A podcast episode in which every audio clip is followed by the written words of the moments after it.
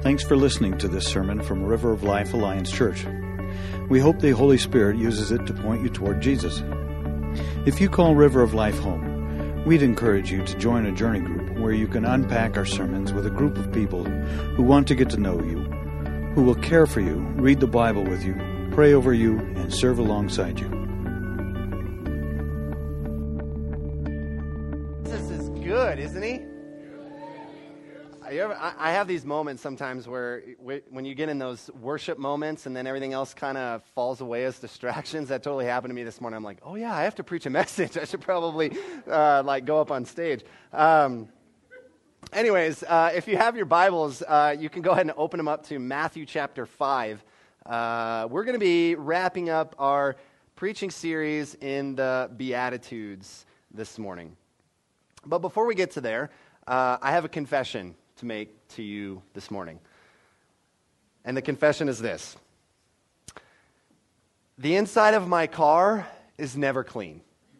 Uh, like, no, no joke. Like, the inside of my car is never clean. It's never, ever, ever clean. Uh, it is always messy. I think I lost. Oh, nope, we're back. Almost lost the remote there. Cool, we're back. Um, anyways, where was I? My car. Uh, my car is never clean. Uh, you can always find something dirty in my car. Uh, whether it's like old coffee cups, right, that are just nasty, have been there for like a week where the coffee's starting to mold. Uh, I have like old napkins, probably some that have been used. Uh, I have old gas receipts that just pile up. Uh, I have, you know, the, the paper you get from the, the bendy straws um, like from the fast food place. I just have a bunch of those little papers lying around everywhere. Sunflower seeds. I'm a I love sunflower seeds, so those are just the shells are everywhere over my car. Um, I even have this stain in the back seat of my car.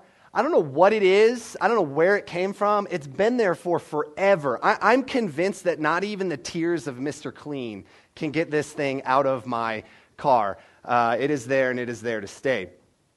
And then uh, throw on top of that the mess that my kids create in the car, right? Uh, I have like 50 toys in my car, a bunch of crayons, like 15,000 crumbs of goldfish just scattered everywhere. And then my kids, I swear they're out to get me. They strategically do this, I'm convinced. There's always random globs of food goo that my hands always seem to find strategically placed because I think my kids know where I'm going to like unbuckle them and everything, and my hands just get covered with nastiness that I have no clue what it is. Um, the inside of my car is just gross. Uh, and if I'm honest, I hate cleaning the inside of my car. It's the worst. You got to like bend down in there, get in there, resist the temptation of throwing all your kids' toys away and considering that trash. Um, and then once you get everything cleaned out and separated, you got to vacuum, right? But then you realize you didn't do a good job cleaning because there's still stuff under the seats, there's still stuff in the car doors, there's stuff smushed into the seats, and you're like trying to vacuum that up. Uh, and then you try to get the stain out of the back seat of your car for like the 50th time, and it never works. Uh, I hate cleaning the inside of my car. In fact, I hate it so much that I made a bet with my wife uh, that if I picked a better bracket than her in the NCAA basketball tournament, uh, then my prize was she had to clean my car. Uh, I totally am losing right now. So, uh, but for the past uh, nine months, I've gotten to enjoy a garage for like the first time since high school, and it's been awesome. you just drive your car right in there, and it's protected from the elements, right, for most of the day. So, like, my car will go huge stretches of time where the outside of it, I don't need to clean it. It looks awesome. Uh, and the outside, let's just be honest. I, I don't know, maybe I'm weird, but I, I love, well, I know I'm weird, but I love to clean the outside of my car. It's way fun. You either get two options. You get to go to the, the self service uh, station where you get to use the high pressure wash, right? Which, let's just be honest, that's the adult version of a super soaker. Uh, that thing is just cool. Uh, I love to clean my car with that thing. And then, or, or, if you want the other option, it's the 21st century. You can drive your car without ever getting out through this huge contraption machine with brushes and soap and spraying, and it'll clean your car for you. And you don't even need to get out of your seat. Uh, it's way cool. I love cleaning the outside of the car. Well, why do I tell you about cleaning my car here this morning? Uh, I do it for two reasons. One, I actually really need to clean my car, and this is a good reminder for me.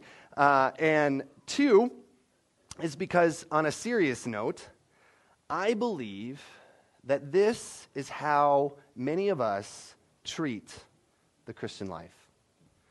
I think many of us treat the Christian life the way in which we treat my car.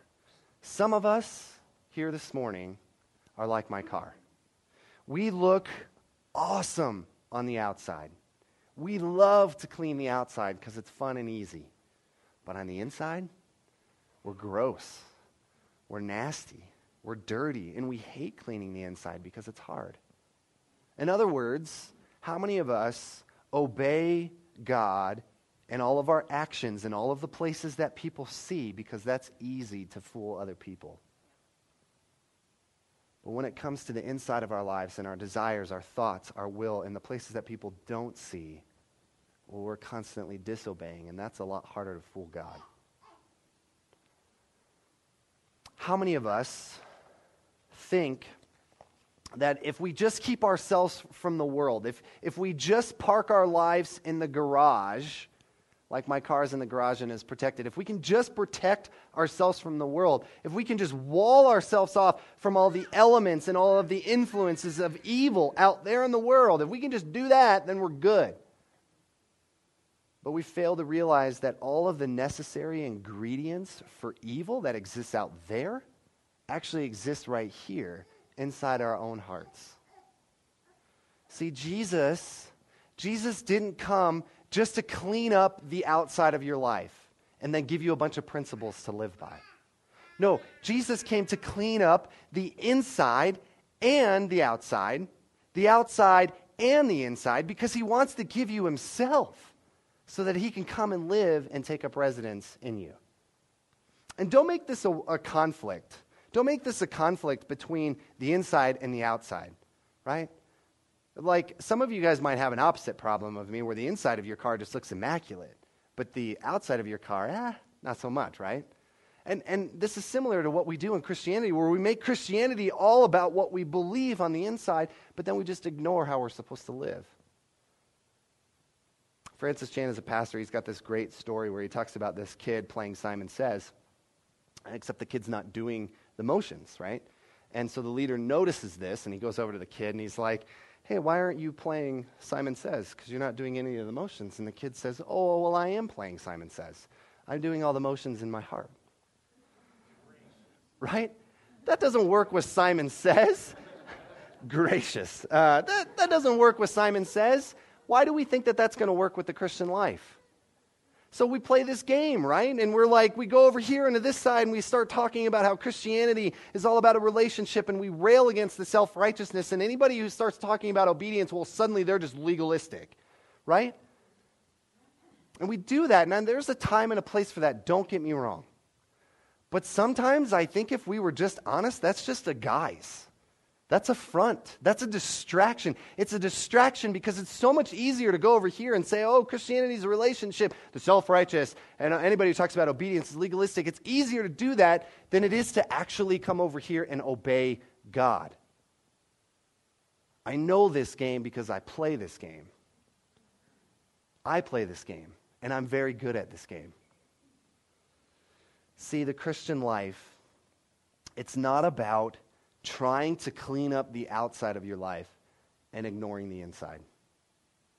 Nor is it about downplaying obedience for the sake of believing the right things on the inside. Hear me on this. The Christian life is about Jesus. The Christian life is about Jesus. It's about how Jesus wants to come and clean all of who we are, not just the outside, not just the inside. He wants to clean all of who we are, both the inside and the outside. And this is where our verse comes into play here this morning Matthew 5 8. It's what this is all about. So if you've got your Bibles, hopefully you're in Matthew 5. This is a short verse for us this morning. It'll be on the screen as well, but I want you to view it in your Bible so you know that I'm not up here making up scripture this morning. It's actually in the scripture. Uh, Matthew 5 8 says this Blessed are the pure in heart for they shall see God. Blessed are the pure in heart, for they shall see God.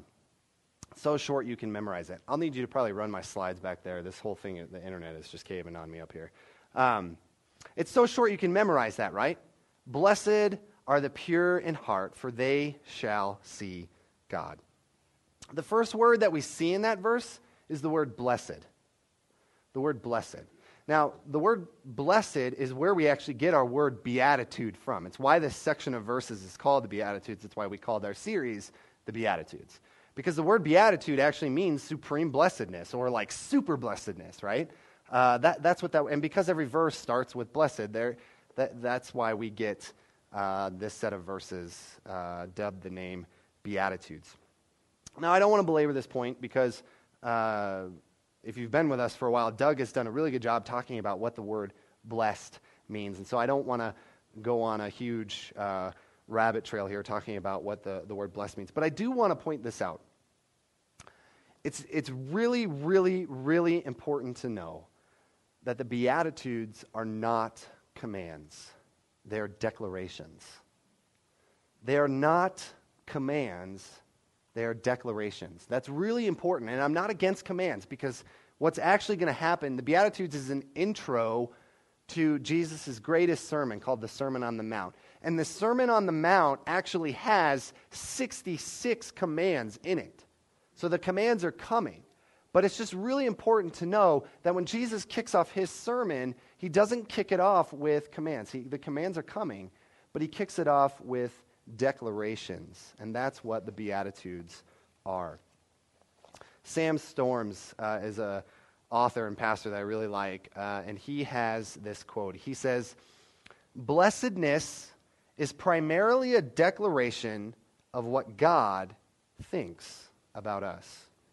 To be blessed thus means to be congratulated in a deeply religious sense. The emphasis is more on divine approval than on human feeling. Nothing should make us happier than to realize what God approves. In other words, when Jesus kicks off the Sermon on the Mount, he kicks it off with a bunch of congratulations, right? He, he's saying, Congratulations to these kinds of people. Why? Because these are the kinds of people that get God's approval. These are the kinds of people that get access to God's kingdom. These are the kinds of people that embody what the Beatitudes are talking about. Therefore, God gives them, Jesus in his sermon gives them a congratulations. So, the crucial question for us then to answer is how do we get that congratulations? How do we become a people that can embody the Beatitudes? How can we get access to God's kingdom? How do we get God's approval? Well, for that, you can't look at the Beatitudes you've got to see what comes before the Beatitudes. Because the Sermon on the Mount is not the first thing Jesus preaches in his ministry. To see the first thing that Jesus preaches in his ministry, you've got to go back a chapter. So if you're in Matthew 4, flip over to Matthew, or if you're in Matthew 5, I'm sorry, flip over to Matthew 4. Matthew 4, 17. It says this From that time, so, the time meaning Jesus has just been tempted. He just began his ministry. This is the very first thing that he is going to preach. And Jesus began to preach, saying, Repent, for the kingdom of heaven is at hand. Repent, for the kingdom of heaven is at hand. The kingdom is at hand because Jesus is in their midst. Jesus is king. Therefore, the kingdom is at hand. But the first message he preaches, and this is so important for us to get, the first message that Christ preaches is repentance.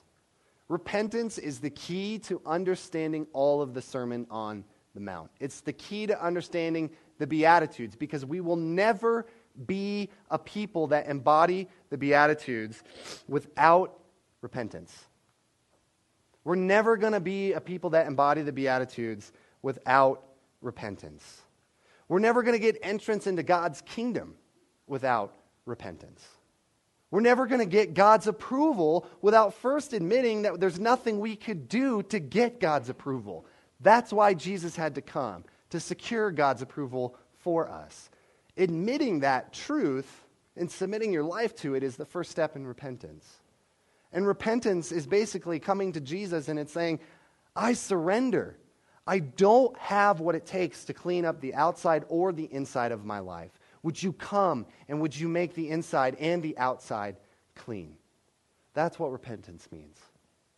And if you then examine the Beatitudes, they're all connected back to this issue of repentance. They're all connected back to the issue of repentance. A repentant person recognizes they are poor in spirit. Doug translated that uh, to be broken. You can't repent unless you recognize that you are broken. A repentant person admits that they're broken. They admit, hey, I, I don't have what it takes. I'm flawed. I'm spiritually bankrupt before God, meaning that not even do, do, does sin actually put me in debt to God, but even if I do a bunch of good works, it won't get me out of debt. It's not enough. I need a bigger payment. A repentant person mourns over sin, and not just their own sin, but they mourn over sin, just eh, what it's done to this world and the havoc that it's wreaked over our world.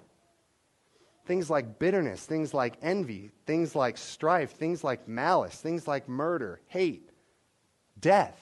All of these things are an overflow of what sin has done to this world, and we mourn over that because it's not the way it was supposed to be. And when we get affected by sin, we don't stuff that down. We get it out in the open, as Doug talked about. We throw it up. A repentant person is meek. Matt talked about this when he preached. A meek person doesn't need to defend themselves. A meek person doesn't need to just not defend themselves to other people. They don't even need to defend themselves to themselves because Jesus makes the defense for them. You can't, you can't come to that conclusion or that position without repentance. A repentant person hungers and thirsts for righteousness because once they've tasted Jesus, there's nothing better. Remember, Doug talked about this last week, how he had a problem with the Craigslist, right? Looking for VW bugs and whatnot, right? For Doug, Jesus needed to be better than Craigslist. For you, what does Jesus need to be better than this morning? And finally, this morning, we see that a repentant person is pure in heart. A repentant, you can't get purity of heart without repentance. So, the next word I want to look at this morning is the word pure. In Matthew 5 8, it says, Blessed are the pure in heart. What does it mean to be pure? What does it mean to be pure? What does purity mean? See, I think when most people hear the word purity, they immediately go to the issue of sexual purity, right? And, and that's not wrong. It's just that purity is so much more involved than that. Because you can be impure in how you deal with success. You can be impure in how you deal with your motives. You can be impure in how you deal with your money. You can be impure in how you deal with your time. You can be impure in the words that you say. You can be impure in a lot of things. But since I brought up the issue of sex, let's use sex or sexuality so that we can understand purity better. When people think of sexual purity, I think one of the uh, pragmatic or outworkings of that when they hear that is don't have sex outside of marriage. When, when people hear sexual purity, I think they usually think of, or they would want to define that as don't have sex outside of marriage. And that's true. That's a true statement. But notice that that's all concerned with the outward stuff. It's an outward action not to have sex outside of marriage. What's going on on the inside? Because Jesus says something very revealing later in the Sermon on the Mount in Matthew 5 28. He says this, But I say to you that everyone who looks at a woman with lustful intent has already committed adultery with her in his heart. Whoa. See, Jesus isn't just concerned with the outside, he's also concerned with the inside. He's concerned with both. How many of us fail to live up to that verse? How many of us have taken lust into our bedrooms, married or not? How many of us are addicted to pornography? Look at the statistics, it runs rampant in our culture. How many of us have justified looking at pornography? How many of us have turned sex into an idol? How many of us have made something that God created to be good, but yet we go to it and we expect it to satisfy us in only the way that God can? We put God like demands on it. We think, oh, I could never live a life without having sex. Really? Well, then sex has become an idol for you. Why don't we try this one on for size? How many of us married folk have reduced purity to just simply, oh, well, don't have sex before marriage? That's what purity means. So, sex inside of marriage is somehow impure? I don't see that in Scripture. Purity isn't just not having sex, it's having sex in its proper context. So, having sex inside of marriage is pure, according to the Scriptures. How many of us married folk are maybe sexually pure? Maybe we've got that thing nailed. But when it comes to pure devotion to our spouse's well being, well, then we're lacking. We're not quite there. Because sex is just simply a picture of our commitment to our wives. We're, we're saying, I give you everything and all of who I am. I'm willing to serve you. So if you're having sex inside the bedroom, but you're not serving your spouse over here and other things, you're actually still failing in sexual purity. The word pure literally means clean. That's what it means. The word literally means clean. That's what purity means. So if I were to, my car, it was either clean or it wasn't, right? If I were to tell you that my car was clean, but the inside or the outside wasn't clean, would I be entirely honest with you? Would I be truthful with you? No. And therein lies the essence or core of purity. Purity means, in a biblical sense, the deeper meaning means is honesty. The core or essence of purity is honesty. Because according to the Bible, to be an honest person means I'm not trying to deceive God or anyone else about who I really am. What you see is what you get. I'm sincere. I am genuine in who I am. My record is clean or clear because no one has reason to doubt my loyalty or devotion to God because I have integrity. That is the core or essence of biblical purity. And now we have a problem, don't we? Because if I were to take all the files off the shelves of every single person's sexual purity in here, if all of your sexual purity was reduced to a file, and I were to pull that off the shelf, and I were to lay that bare here this morning for everyone to see, I don't think a one of us has a clean or clear record, not according to Jesus' standard. There's dirt on all of our records. There's dirt on all of our records because pe- people would then have reason to doubt our loyalty and submission and devotion to God. Because we may want God, yeah, I want God, but we also want our sexual sin too. We're not really willing to give that up.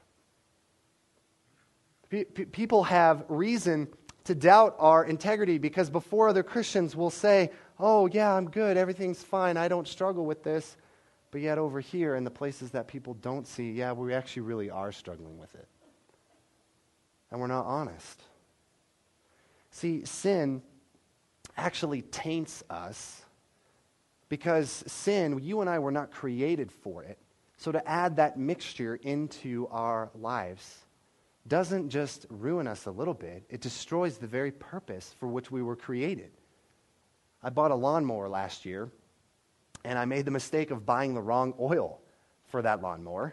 And when I put that oil in the lawnmower and I started going down the lawn thinking, oh, this is great, and then all of a sudden white smoke started filling up my entire yard, right? Uh, and, and my machine almost broke because it wasn't created for that oil. You and I were not created for sin. And so to add sin as a mixture into our lives, it doesn't just ruin us a little bit, it actually ruins the very purpose for which we were created. We have a stain not just on the outside of us, but also on the inside of us as well. Flip over to Matthew 23.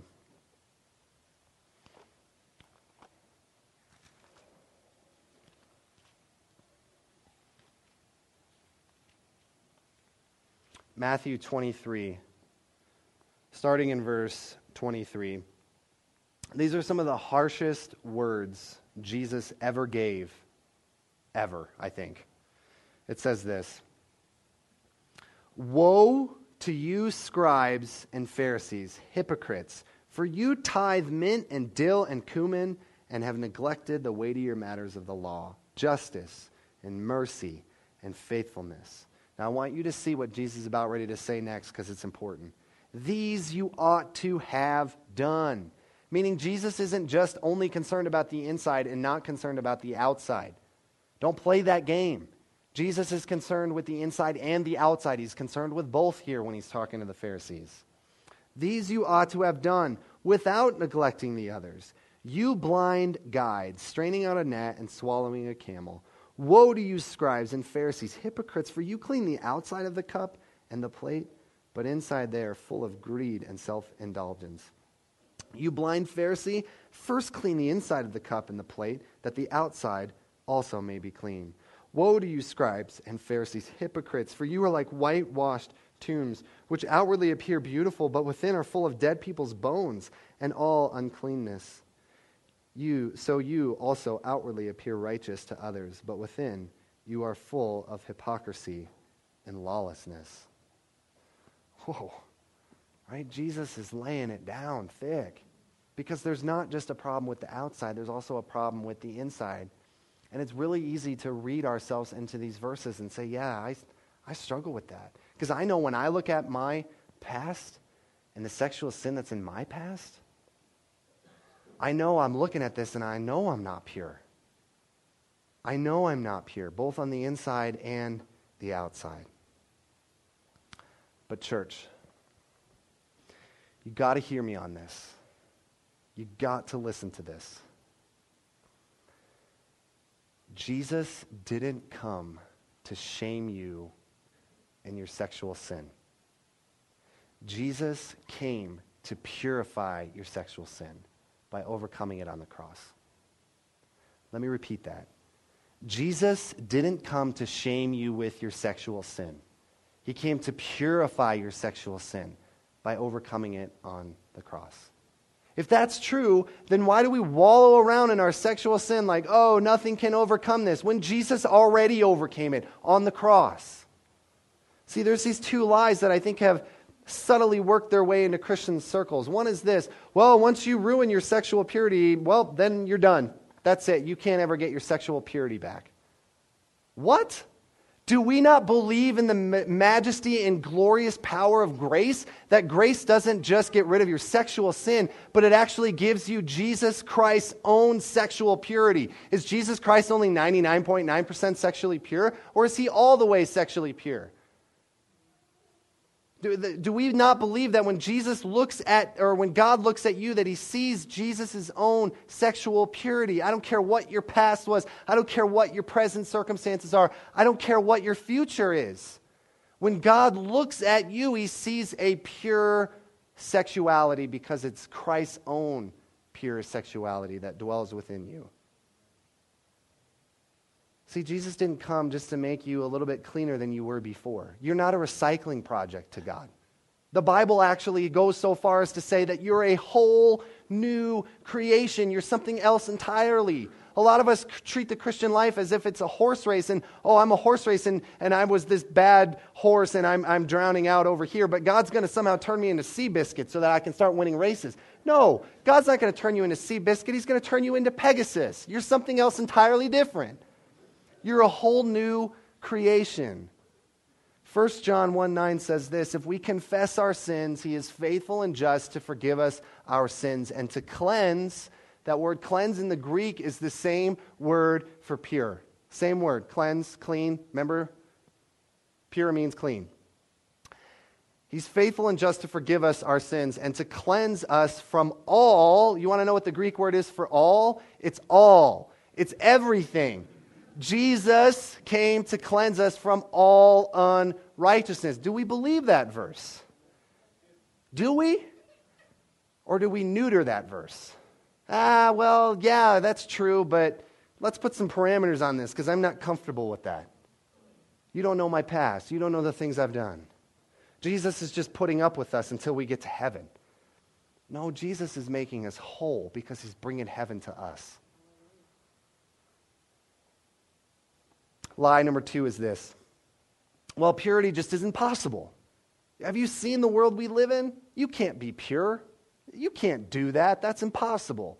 And even when you lose your sexual purity, which we've already proven isn't true if you are in Christ, even when you lose your sexual purity, well, then if you try and try and try, you're, you're never, you're always going to be dealing with sin. You're always going to be dealing with this sexual sin.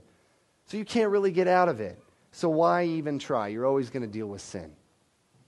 I want to push back against this defeatist mentality. Did we not just sing a song about the victory of Jesus?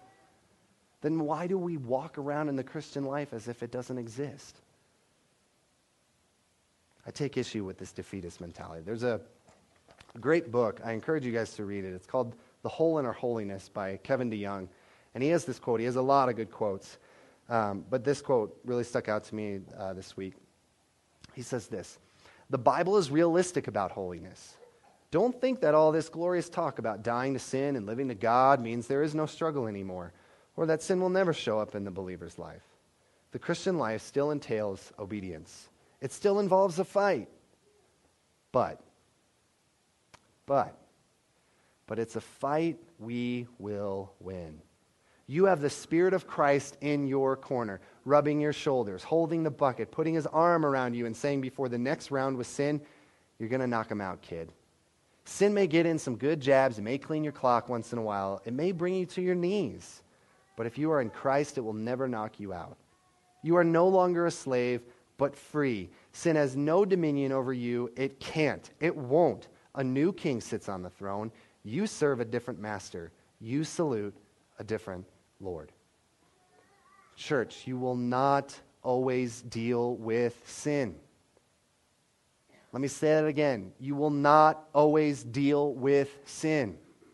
There is a day coming in which Jesus Christ is going to come back and he's going to claim his people. He's going to claim the people that he congratulated, the people that embody the Beatitudes, the people that have his approval, the people that uh, get access to his kingdom. He's going to come back to claim them. And if you're in that group of people, guess what? On that day, the last drop of impurity is going to be expunged from you.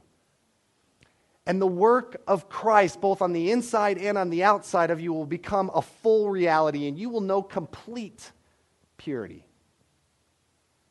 If you have repented in to Christ, if you are in Christ, if you have put your faith in Him, if you've trusted with Him, I got news for you. That is a legit day on the calendar. I don't know what that day is going to be. Maybe it's May 4th. Maybe it's November 2nd. I don't know what day that's going to be, but it's going to be a real day in history. So, why are we not acting like it? Why aren't we preparing to receive that day? This leads me to talk about the third word. The third word is heart. The heart is not just simply the place where you have feelings. A lot of us want to reduce, oh, the heart is where I feel. Well, in the Bible, it means a whole lot more than that. Uh, in the Bible, the word heart, especially in the New Testament, this gets really fleshed out. Uh, the word heart could actually be described as maybe the core or the personality of a person.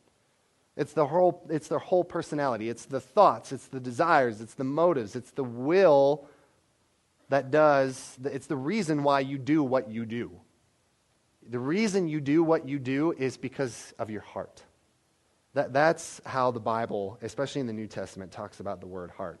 So Matthew 5 8 lives or dies based on this word heart. Because I believe it actually is kind of pointing or foreshadowing the core theme of the Sermon on the Mount.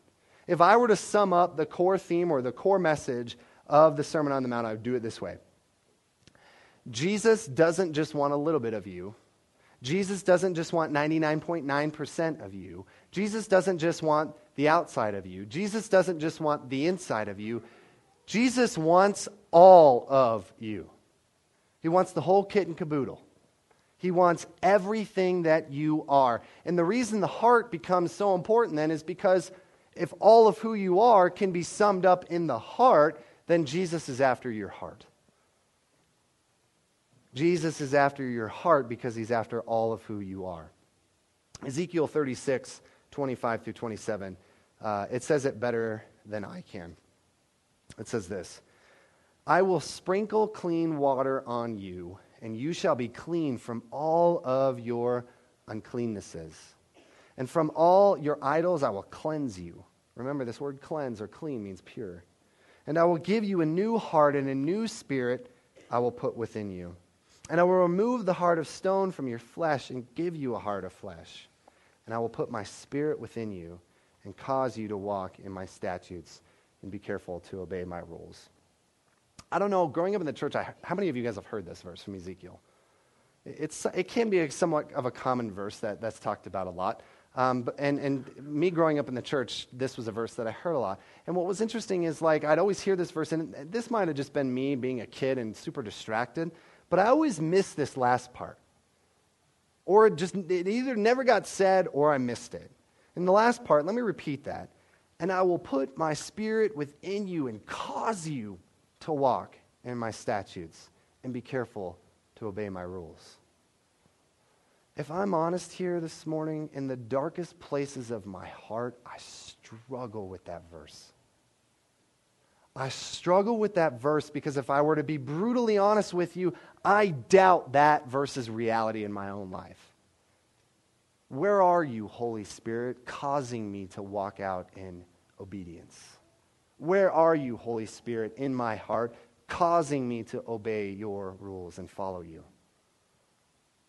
I, I struggle with that verse. I doubt its reality in my life. And the reason I doubt its reality in my life is because I'm constantly struggling with sin.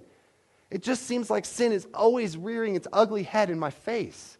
I'm constantly just going through this cycle sometimes, it feels like, where I just have sin after sin after sin. When sin rears its ugly head again and my pride kicks in and I feel like I got to defend myself and I feel like I got to go into a conversation blowing people out of the water and using my oratory skills to just defend and make myself look awesome and show off how much I know. It's really just pride.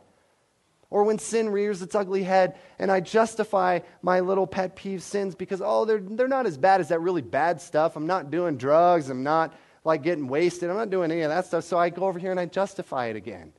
Or when sin rears its ugly head again and I discipline my kid out of inconvenience rather than love. And I've done it again. Or when I uh, sin rears its ugly head and I escape into these things like hobbies and entertainment and sports rather than escaping the world so that I can just be with Jesus. And it just seems like sin is constantly in my face, it's constantly up in my grill, if you will. When sin happens again and again and again, and again, I can't help but wonder as I pray, and this is a little insight into my prayer life.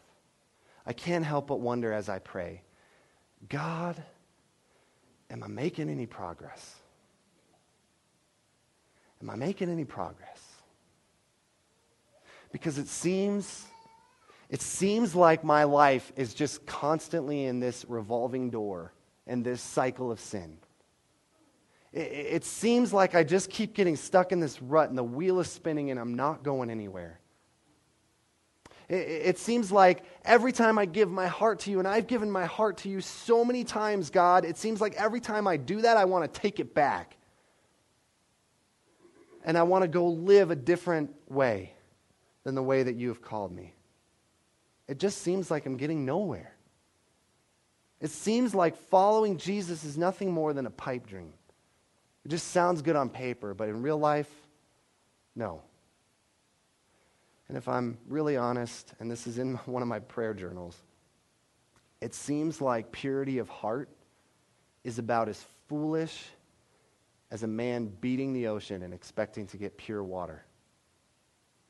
I feel like pursuing the purity of heart is about as foolish as a man trying to beat the ocean and expecting pure water. That's my prayer. And when I'm done, oftentimes God's like, Are you finished? And the word speaks to me. And I'm reminded of Hebrews 10 22 through 23. And I speak this verse and its truths to my heart. So if you've got your Bibles, flip over there. I want you to see this. Hebrews 10 22 through 23.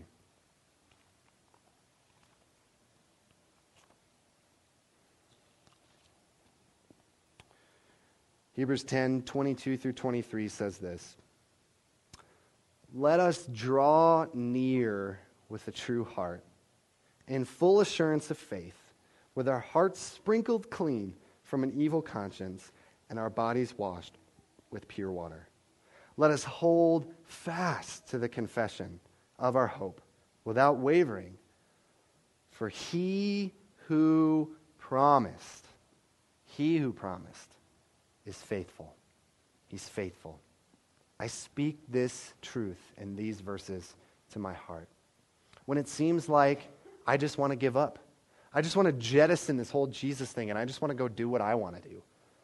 When those days come upon me, I go to this verse and I speak its truth to my heart and I go before God one more time. I draw near to Him and I reach out and I grasp my confession in the gospel confident, not because of my own faith. I'm coming with doubts and messed upness, both on the inside and on the outside. I reach out confident, grasping my hope in the gospel because he who promised is faithful. He who promised is faithful. And it's at this place, it's at this place that I get to through the work of the Holy Spirit where I find the endurance to keep going.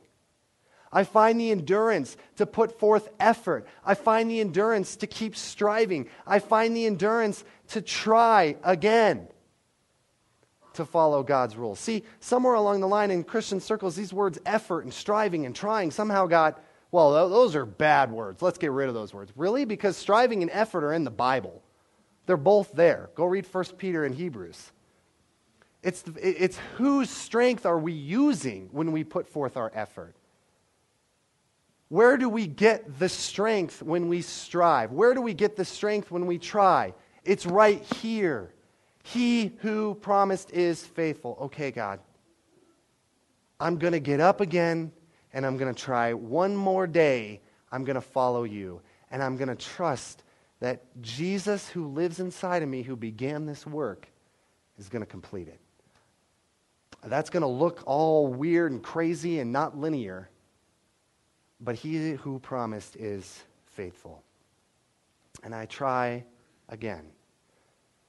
One day I'll be with God and I'll see him face to face because the inside and the outside of me is going to be completely pure.